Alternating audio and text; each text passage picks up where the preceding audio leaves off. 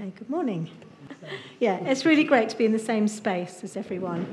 Um, what was it, 15 or 16 months ago when we, in fact, it was the day before I think we went into actual lockdown.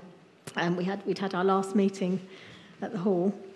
And uh, I was due to be speaking the following week, and we were at the staff meeting, and they said, Oh, no, we can't have a, you know, a meeting here because, you know, the rates are going up and blah, blah, blah. And I thought, Great, I haven't got to speak. And then Rich said, No, we're going to do it on YouTube. You've got to speak. And I was like panicking, thinking, I can't do that. I can't speak to a camera.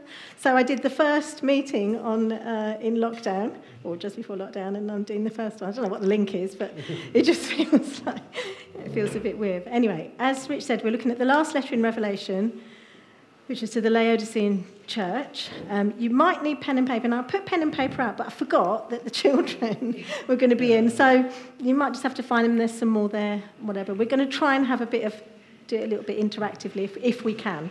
if we can't, I'll just talk. So you don't need, so um, I'd like someone else to read the passage. Oh, brilliant. Actually, Josephine, you've got You've got it in your hand. Could you read it for me, please? I forgot to organise that bit. Um, can she do it on that?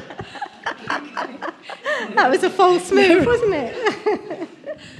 Discreet. Sorry. Okay, okay no, pleasure. Uh, Revelations chapter 3, verses 14 to 22. To the angel of the church in Laodicea, these are the words of the Amen, the faithful and true witness the ruler of God's creation. I know your deeds, that you are neither cold nor hot. I wish you were not you are either one or the other. So because you are lukewarm, neither hot nor cold, I'm about to spit you out of my mouth. You say, I am rich, I have acquired wealth, and, and do not need a thing. But you do not realize that you are wretched, pitiful, poor, blind, and naked. I counsel you to buy from me gold refined in fire, so that you can become rich, and white clothes to wear, so that you can cover your shameful nakedness, and salve to put your eyes, so that you can see. Those whom I love, I rebuke and discipline. So be earnest and repent. Here I am. I stand at the door and knock. If anyone hears my voice and opens the door, I'll come in and eat with that person and they with me. To the one who is victorious, I'll give the right to sit with me on my throne, just as I was victorious and sat down with my Father on his throne. Whoever has ears, let them hear what the Spirit says to the churches. Thanks, Josephine. Brilliant, brilliantly done. Um, so, um, you probably remember that there were a group of seven churches in an area of what is now Turkey, um, and that um, John, the Apostle John, who'd lived and been with Jesus for, for, the three years that he was on earth, had a revelation of Jesus himself. Um, which I think was probably quite mind blowing, judging by his reaction. Um, and then um, Jesus asked him to write down a, a letter to each of these seven churches. And this is the last church. Um, and at the start of each one of the seven letters, Jesus describes himself in a certain way to each church. And it tends to be that the way he describes himself is somehow linked to something in the church that he wants to highlight. Maybe a good thing, maybe not such a good thing. So, how does he describe himself to the Laodicean church? Three things the Amen, the faithful and true witness, and the ruler of creation.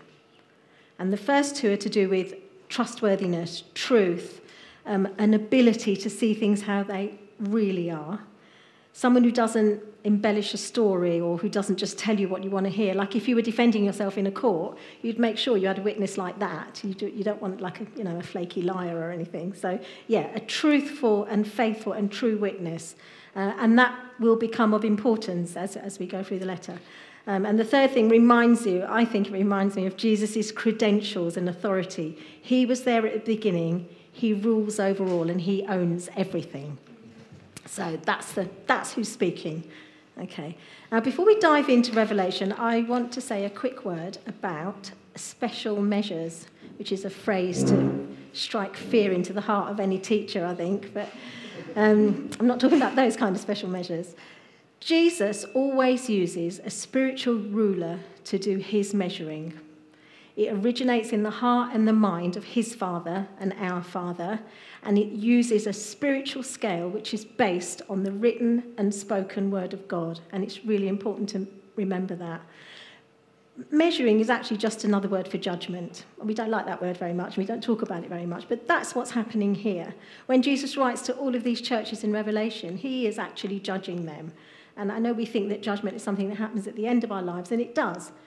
But actually, it happens all the time. Jesus is the perfect judge. And because he's the perfect judge, he's faithful, he's true, he loves the church, he owns everything. We can rely on the truth of what he says and on his motives for saying it. Okay.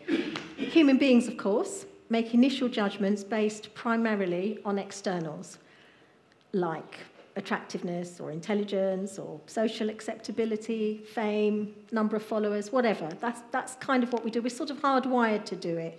And we've probably been brought up like that all our lives to do that. Um, our assessment of a situation is usually influenced either by what we can see or what we've been told or maybe from past experience. And there are times when it's reasonable to do that. I mean, if someone is on crutches, definitely hold the door open for them. If that's okay to make that. But if we judge a person's character or draw conclusions about their motives, abilities, their future, using external appearances, that's wrong. And I mean, I've got plenty of examples in my own life, and I'm sure you can think of many, but we won't go into that now.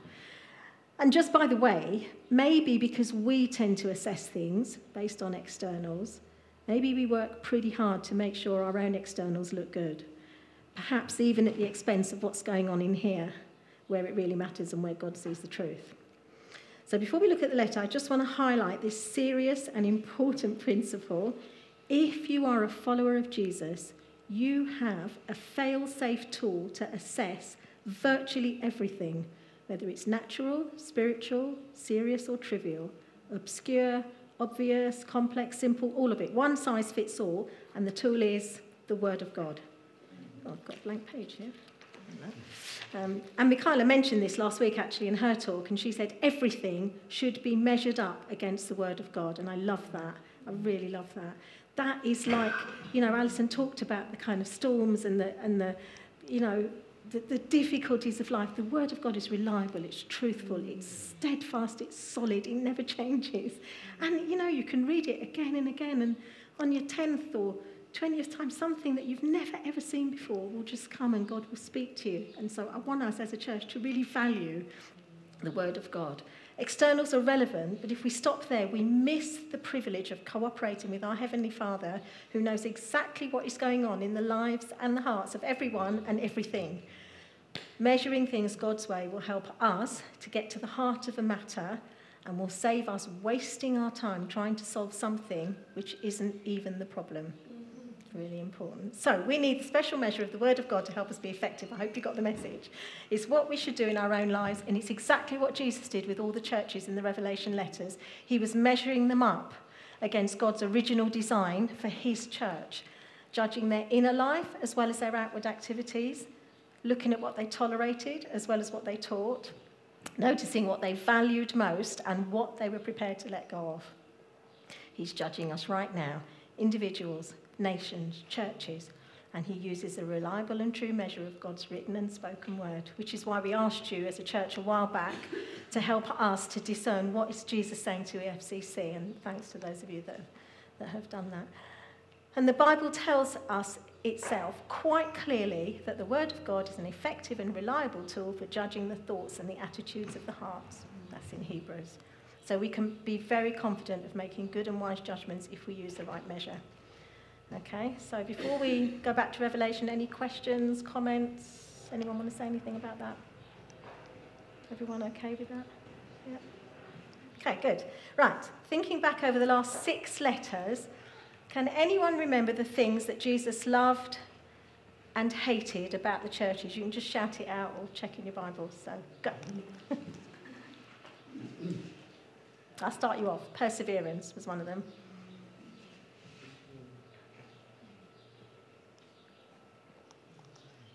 Sexual immorality. Yeah, he hated. Yeah. the Practices of the Nicolaitans. Oh, yeah, whoever they are and whatever they did. Yeah, I think he didn't like those, did he? yeah. Yeah, good one. Ephesians, I think that was, wasn't it? Yeah.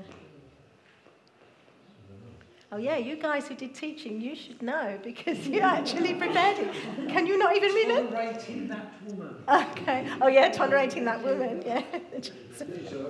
If you ask about good or bad, Either. Oh. Either. We can work it out. persevere then. Perseverance. Yeah, good. Oh, yeah. Hard work. Hard work. Yeah. Listening. Yeah. Doing more than you did at first. Yeah. Faithfulness in persecution. Excellent. Yes, very good. Well done, Chris. So, yeah, I got a few. Corruption. Yeah. Yeah, good. Faithfulness. Yeah. Not compromising. So, I've got here what he loves.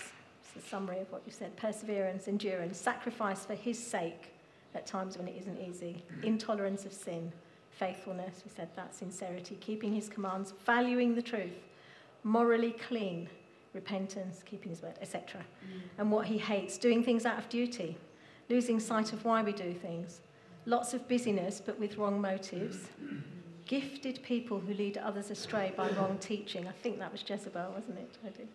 Not being true to God's word and words and commands, giving the appearance of health when really you're sick. So, in summary, you might say that Jesus loves those who are alive and well on the inside because what they do out of that has eternal value. It measures up very well against the Word of God. Um, and how does he rate the church in Laodicea? It's interesting.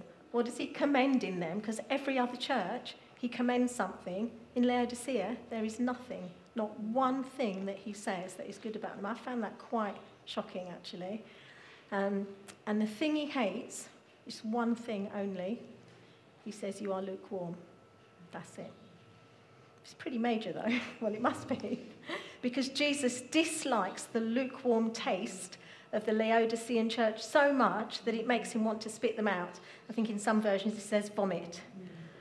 So I think we can conclude that being lukewarm is pretty bad. Um, and there are all kinds of ways you can create or end up with something that's lukewarm. Um, you could mix hot and cold. That may have been what happened. Get a bit compromised because you've got, you know, um, or the one I want to home in on, is that where you start off with something that's originally hot or at a higher temperature, but it cools down, and what it does is it cools down to the same temperature it's surround, as its surroundings. I asked Janice for two cups of hot water this morning. She probably thought I was a bit off it, really, but one of them is now lukewarm because I've just left it and I've done nothing with it, and it's now the same temperature. You can come and check if you want. But, um, yeah.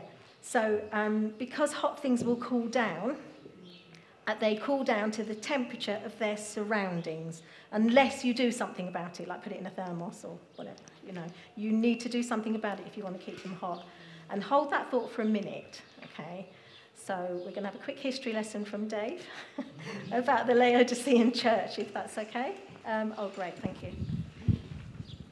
Thank you. It's just a quick explanation of um, what was going on in Laodicea. Laodicea was positioned at the crossroads of two major trade routes and it became economically very prosperous. Quite a lot like many of today's European cities, well known as a centre for finance and banking, textiles, clothing, and medical excellence. In fact, it was particularly famous for its eye ointment. All of these things brought in a lot of trade and therefore a lot of money. As was the city, so was the church. It became very much like its surroundings, very rich. Laodicea was a wealthy city, and so was the Laodicean church. Presumably, many of the believers will have been involved in the finance, clothing, or medical industry and will have benefited personally from the economic success of the city. Okay, so just a very short background. So there they are, they're positioned in something and surrounding them is wealth and economic success and you know everyone came there and oh I want the ointment or whatever. So why did Jesus judge the Laodicean church to be lukewarm? Well, I believe he gives the answer in the first part of verse 17. You say, I am rich. I've acquired wealth and I do not need a thing. Now, there's nothing wrong with being well off. It's not wrong to have money or property. Many people and churches have learned how to do money and wealth really well. So that's not what Jesus is talking about. Having money doesn't make you lukewarm, but I, I think the crucial phrase here is I do not need a thing. Maybe there's a certain amount of pride or self sufficiency, something, because by thinking of themselves as being protected or independent, you know, set up for life, whatever, because of their wealth and because money can buy so much, achieve so much, help other people so much, somehow they lost their connection with Jesus. Jesus, I mean, the head of the church, they lost connection with him, the center of it all. The whole reason that they were even there in the first place, they'd lost connection.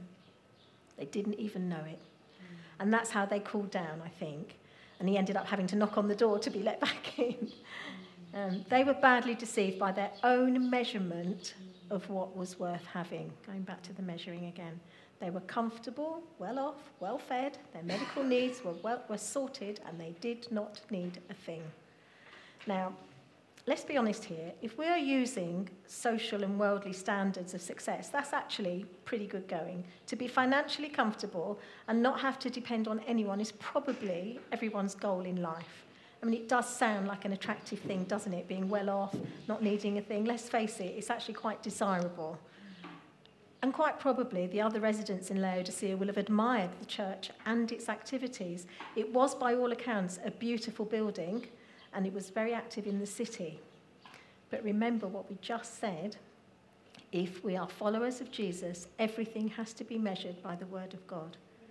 And God's economy is so different from our economy. We learn that even listening to Jesus in the parables and the things that are important to him, and so different, so different. Material wealth and possessions are never a measure of spiritual success. Never. And we, as followers of Jesus, must be very careful not to make the same mistake that we look at externals and start measuring spiritual success because the church is not like other organizations in our world, not even charitable ones. The church is a spiritual thing. Read the rest of Revelation, and that will become very clear. The church consists only of people who have themselves become spiritual because of their connection with Jesus. Not buildings, not activities, not ministries. The church exists only to connect people to God the Father through Jesus, his Son. Now, making sure we do that is really important, and how we do it might be different for each church. And of course, money is always useful to do those things, but our basic call is to make disciples, to connect people to God through Jesus. If we focus on anything else, if it becomes a deviation, we're stuck. The more we rely on what we can produce of ourselves, I have acquired wealth, I have become rich, the less we need to depend on God. It, to be truthful, it is actually a much easier way of doing life. If you can set yourself up so you've got everything you need, actually it's easier, but that is not the life God has for us. It, it makes us wretched and poor as a believer, which is how he describes the church. Churches often start out well and then get distracted or lost in the detail. I, I reckon the Laodicean church did start off well. Um, if you read Paul's letter to the Colossians, we haven't got time to do it now, but um, there's strong evidence to suggest this because he mentions Laodicea quite a lot. And I think Col- uh, the church at Colossae was kind of a neighbour. Well, I mean, that might be in a day's walk, but anyway. Um, they were probably faithful to the word of God and clear in what their mission was. Um, and more people joined the church and they became known for their faith. We don't exactly know what happened, but maybe as the church became filled with richer and richer people, it had this sort of cooling down effect on their zeal and their commitment to Christ. I mean, there's a whole lot of maybes, you know. Maybe they were making money and not disciples. Maybe they felt really proud of their wealth. Maybe they felt that having similar aims and priorities to the city around them would make it easier for others to join them. That's a common thing, isn't it? Well, we don't want to make it too difficult for people to come in, you know. Um, or maybe they thought it was easier to be a Christian if they weren't too different from other people. And I think part of the history that, that I, I didn't give to Dave to read out, there was a lot of emperor worship going on, and I think it was a bit sticky if you didn't worship the emperor and you were in danger of losing your property, your, your everything, you know, your head maybe. So it could have been, who knows? Whatever the reason, somewhere along the way, their values changed and their material wealth and comfortable lifestyles fooled them into thinking they didn't need anything else. They had arrived at the successful church stop, whatever that is. They slid into a lukewarm life and then they got a letter. So, in the second part of the verse 17, we get to see why Jesus describes him as the faithful and true witness. He gives a faithful and true assessment of the Laodiceans. You do not realize that you are wretched, pitiful, poor, blind, and naked. That is a shameful and terrible state to be in. And they didn't even know. It took divine, the divine measuring stick to expose it. It must have been a terrible shock to them to hear how Jesus saw them. Like, I'd be really interested to know did they do anything about it? I mean, I don't know. Like, did they, did they respond? Did they? I, I do know when I was reading a little bit of the history actually, and again I didn't put this in, and I, I don't know how true this is, but in about about 400 AD, so what about 300 years later or something, um, they called a council at Laodicea and um, they, they already had the Bible. They'd been a council of, what was it, Rob? Something, where they decided what was going in the Bible. Council of N- N- Nicene? I don't know, something like that. Anyway, so they'd got the Bible. They decided what books were going in and whatever. They held a council at Laodicea, and there may have been other churches that came to it, and they decided to put a couple of books in, and they decided to leave out Revelation, which I just find really funny because no wonder, because it didn't make them look very good, did it? So, anyway, but that, I don't know how true that is because websites, you know. So, yeah, anyway, I'm really interested to know, but yeah, I don't know. Maybe someone else knows. We'll, we'll talk about it later. So, so much for the problem and its knock on effects. What about the remedy? As always with Jesus, there is hope, a way through, and forgiveness. So, in the rest of the letter, Jesus has five recommendations. We're not going to be able to look at all of them, but you're going to do a bit of work in a minute. Buy gold, refined in the fire. Buy white clothes. Buy eye salve. Repent, and open the door. Okay, those are the five things he tells me to do in order. So, as I say, we can't go into it all in detail, but I thought it would be really good to have a break from my voice and for you to do a bit of thinking.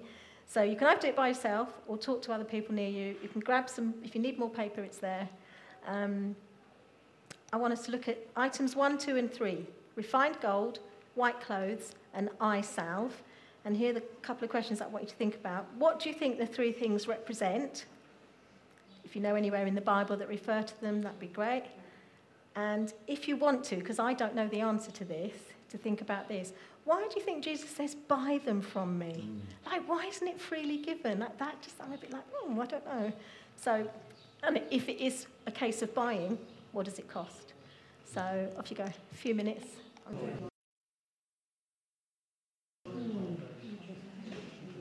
Okay. Right, any answers then? Uh, let's start with gold refined in the fire. Any thoughts on that? Don't worry if you haven't, I've got a few. shout out or I don't know where Job, when he's refined me, I should come forth as gold. Yeah, I've got that one. Anyone else? What, what do you think it represents? Faith? Anything else? This, this um, being put in the crucible, it's like silver being, the word of God is like silver, which is refined seven times, isn't it? That's right. Somebody's just asking, so it's like the, the heat is turned up and all the impurities come to the surface. Rise to the top. There's this, yeah. there's this purifying. Yeah. And so that verse in Job speaks of purification through trials, uh, through the difficult things. Yeah. And what happens in those trials, it tends to be that actually all our grot actually I, I said long ago that you know we shine out in those times, and I think actually I know when I go no, through those don't. times, all the rubbish comes out, yeah. and I just and I get to see for myself first of all mm. what all that rubbish is, things that I didn't even know, things that we didn't even know are in us. Yeah, yeah, good. Um, and yeah. then, but when they come to the surface, then God can deal with them. Then we can the dross. them I think it's called. Yeah. Yeah. Anyone else? Want to add to that? Or? Yeah, so refined gold has been heated and treated, and it, I think it's 99.5% pure. I think you can do it with chemicals these days, but that's how they used to do it. Mm. And uh, you're right, there's in Job, it says, Wisdom is better than refined gold. Mm. Psalm 12 says, The truth of the words of God are as gold refined seven times. I mean, that probably is 100% pure, isn't it, by then? Um, and Peter says, and unfortunately I haven't got the reference, but says that hmm. our faith in Jesus, someone said faith, is better than refined gold. Hmm. So God measures us as genuinely rich if we have true faith, hmm. true wisdom, hold on to his words. I think the thing about the fire and the trials is also really important because that is what brings the stuff to the top. And uh, if you remember Rob's picture a few years ago about what's mm. in your glass, you know, when someone mm. bangs into you and it, it goes all over people, it's the same as that. You know, all the, all the rubbish rises to the top. If we don't mm. let God deal with it, actually, that is what will come out. We don't want that. We want God to deal with all that stuff that comes to the top. Um, so, yeah, no money, no cars, no Bitcoin, no second, third, and fourth homes, no boats, nothing like that. Wisdom, faith, the Word of God, holding on to His truth. Okay, this is my favourite one white clothes. Any got any? Uh... I'm going to say salvation. Like when you see like white, it represents like holiness, Yep. like purity. Yep, And so when you get saved, it's like you're clean, yep, you know, and God like purifies you, so you're able to wear, you know. So yeah, I just think it's like holiness. yep, good. Yeah. Holiness, salvation. Yeah, Mike? Same thing, but it's in Revelation where Yep. there's thousands and thousands Yep. of people in white robes. That's and right. said, These are those Who are they? Yeah. robes washed in the blood Blood of the of the Jesus Lamb. Christ. Absolutely right. Yeah. Yeah. Anyone else? Tony and Drew were saying that uh, going back to the, the, the garden where, where Adam and Eve were found naked, where originally they would have been clothed in light. Oh, right. Excellent. God, uh, Yeah. But then God reclothes, God provides a, Mm. a covering, He's his own covering for them. Yeah. Um, and Drew was saying the, the clothing comes after, uh, or the clothing after losing their covering involves um, repentance. And that's part of the, the Yeah. buying would involve, in that particular, there is a cost in repentance. Because Okay, you've got good. to give up Yeah. the other things that you are holding on to. Yeah, good. That's a good one. Yeah. Yeah, anyone else? So I, I looked up white clothes and white linen and who gets to wear them mm. in the Bible, all the way through the Bible, mm. and I had a bit of a surprise. The only people who are specifically noted as wearing white clothes or white linen, you know, like it's a thing, mm. angels and heavenly beings, other representative of God, don't ask me, like, you know, sometimes it says a man or whatever, God Himself on His throne, Jesus during the Transfiguration, if you remember that story where they went up and then there were three of His disciples witnessed that. Um, it actually says, I think, in Mark's Gospel, something like uh, it, they, the clothes were whiter than anyone could ever bleach them, which I thought was quite, oh. Uh, and the, uh, the overcomers in one of the churches, whoever spoke on Sardis, I can't remember, that, it, that people who overcome get to walk with Jesus dressed in white, and, that's what was said over here, us. In Revelation 7, there's a great multitude of people from every tribe, people, and nation standing before the throne of the Lamb. Can't count them, too many of them, wearing white robes, holding palm branches. And the angel says to John, Who, who do you think these are? And he says, I don't know, you tell me. It doesn't say quite like that. And they turn out to be all those who belong to Jesus, past, present, and future, who have stayed faithful to him, received salvation, and have been permitted to wash their robes in the blood of the Lamb to make them white, as Mike said. That's all, no medals, nothing else, just that. That's how you get white clothes. Following him, having our sin blotted out by his death and resurrection. And white clothes represent righteousness. And that is definitely something that can't be bought. You know, the Laodicean church may have had a lot of money, but you cannot buy righteousness. That's only given to you when you are connected to Jesus. It's ours by salvation, sharing in Jesus' righteousness, believing in God's word. So, I think uh, it's important to think about it as the kingdom of God has its dress code. Basically, Excellent, that's what yeah. it's yeah, good. And it's really interesting, the examples that you just gave were not just what's going to happen in the future, but what we shall wear, but what Absolutely. we're really supposed to be wearing now. Yeah, that's And right. you can't not stand out in white. No. You know, what Josephine was saying, and what I think um, you just said, Mm. if you're wearing white and everybody else is in color, Mm. you have to stand out. Yeah, You absolutely. know, you have to stand out. So there are a lot of implications there Mm. in dress code that we're Mm. supposed to be guarding now. Now, and yeah. not just looking It's not for the future. Abs- absolutely right. Yeah. Yes, absolutely right. And that's why Jesus counseled them. You need to get them. You know, buy them from me now. Um, and last of all, eye salve, which I think is reasonably obvious. But has anyone got any thoughts about eye salve? I think they actually needed surgery, but anyway. eye salve is what he says. Yeah, so uh, Drew was again speaking about, um, Drew and Tony were talking about the, uh, the healing of the blind man at the pool of Siloam. Right. And uh, Drew brought out how you know, Jesus spits on the, on the ground and makes mud you know, with, with his saliva and, and, and it's saying it's, it's the dust of the earth being mixed with the DNA of God. Wow, I love it. It's creating, recreating God, recreating the ability for him to see, so he can see things anew, see things Perfect. you know, Yeah. And it's, you know, we say that that- we, we've had experience of I was blind, but Yeah, now now I can can see, can see, yeah. relate to those words. Yeah. Yeah, that's good. That's a good one. Uh, there are several places in the Bible as well, which I won't go through, where mm. suddenly people got to see. I think one of the famous one is Elisha, was it, and his servant, and he was mm. panicking because they had mm. enemies in front, and Elisha says, "God, show him, show him what's real." And then he saw all the angels that were on his side. And then the other one I really like, which isn't exactly seeing, but right at the end of Luke's Gospel on the road to Emmaus, and you've got the two guys walking along, and then Jesus falls in with them, and they don't recognise him, and then they invite him in for a meal. He breaks bread, and suddenly their eyes were opened. And that's that's the thing: seeing not you know not the externals, but what's going on inside. Um, so I'm go- I'm going to skip over verse 19 because much which talks about repentance and discipline, much as I would love to discuss the joy of discipline and repentance, because I think it's the key to a renewed mind and a transformed life. I can't do it in detail. Okay, it's another sermon. You'll just have to believe me. Um, and verse 21 talks about overcomers, and I, I haven't really got time to go into detail.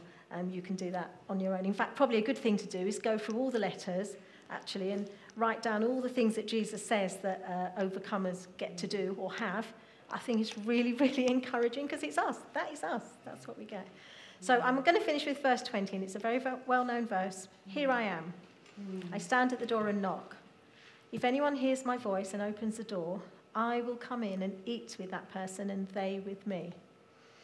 And I've heard this verse used a lot, you know, when preaching the gospel and like when I was at university at outreaches and things. And, and it is, it, you know, it's good for individuals. But remember here, Jesus is preaching to a whole church, okay? He's using the principle of knocking on someone's door and seeing if they'll open it and inviting them for, the, for a meal. Now, the truth is that every single person in the Laodicean church would have needed to repent. It, you, you know, you can do it as a church, but it needs to happen as individuals as well. But it's a bit like he's saying, Hello, I'm here. I'm not there. I'm not in your wealth or your possessions. I'm here behind this door. Does anyone want to open this door? That's what he's, I feel like he's saying. And the Laodicean church has become focused on wealth. And it's like they've inadvertently put Jesus outside or in a cupboard or something. And they don't, it's like, oh, we don't need him. We'll just bring him out, you know, when, he's, when we need him. They can do their version of church just fine. And I don't think that they deliberately did that or deliberately forgot Jesus. I think actually it's fairly likely that the church building would have had, you know, like verses of scriptures carved into the, to the stone walls, and maybe they would have had paintings and statues to remind them of, of, the, of the gospel. And they probably almost certainly will have prayed and sung in Jesus' name and acknowledged him in everything they did. And yet, Jesus judges them as, luke, as lukewarm, and that's, to me, is quite scary. And, it is, and it's a warning to us as well. Because if we allow other stuff, even Christian stuff, to distract us away from Jesus, our relationship with him will eventually cool down and it will become lukewarm.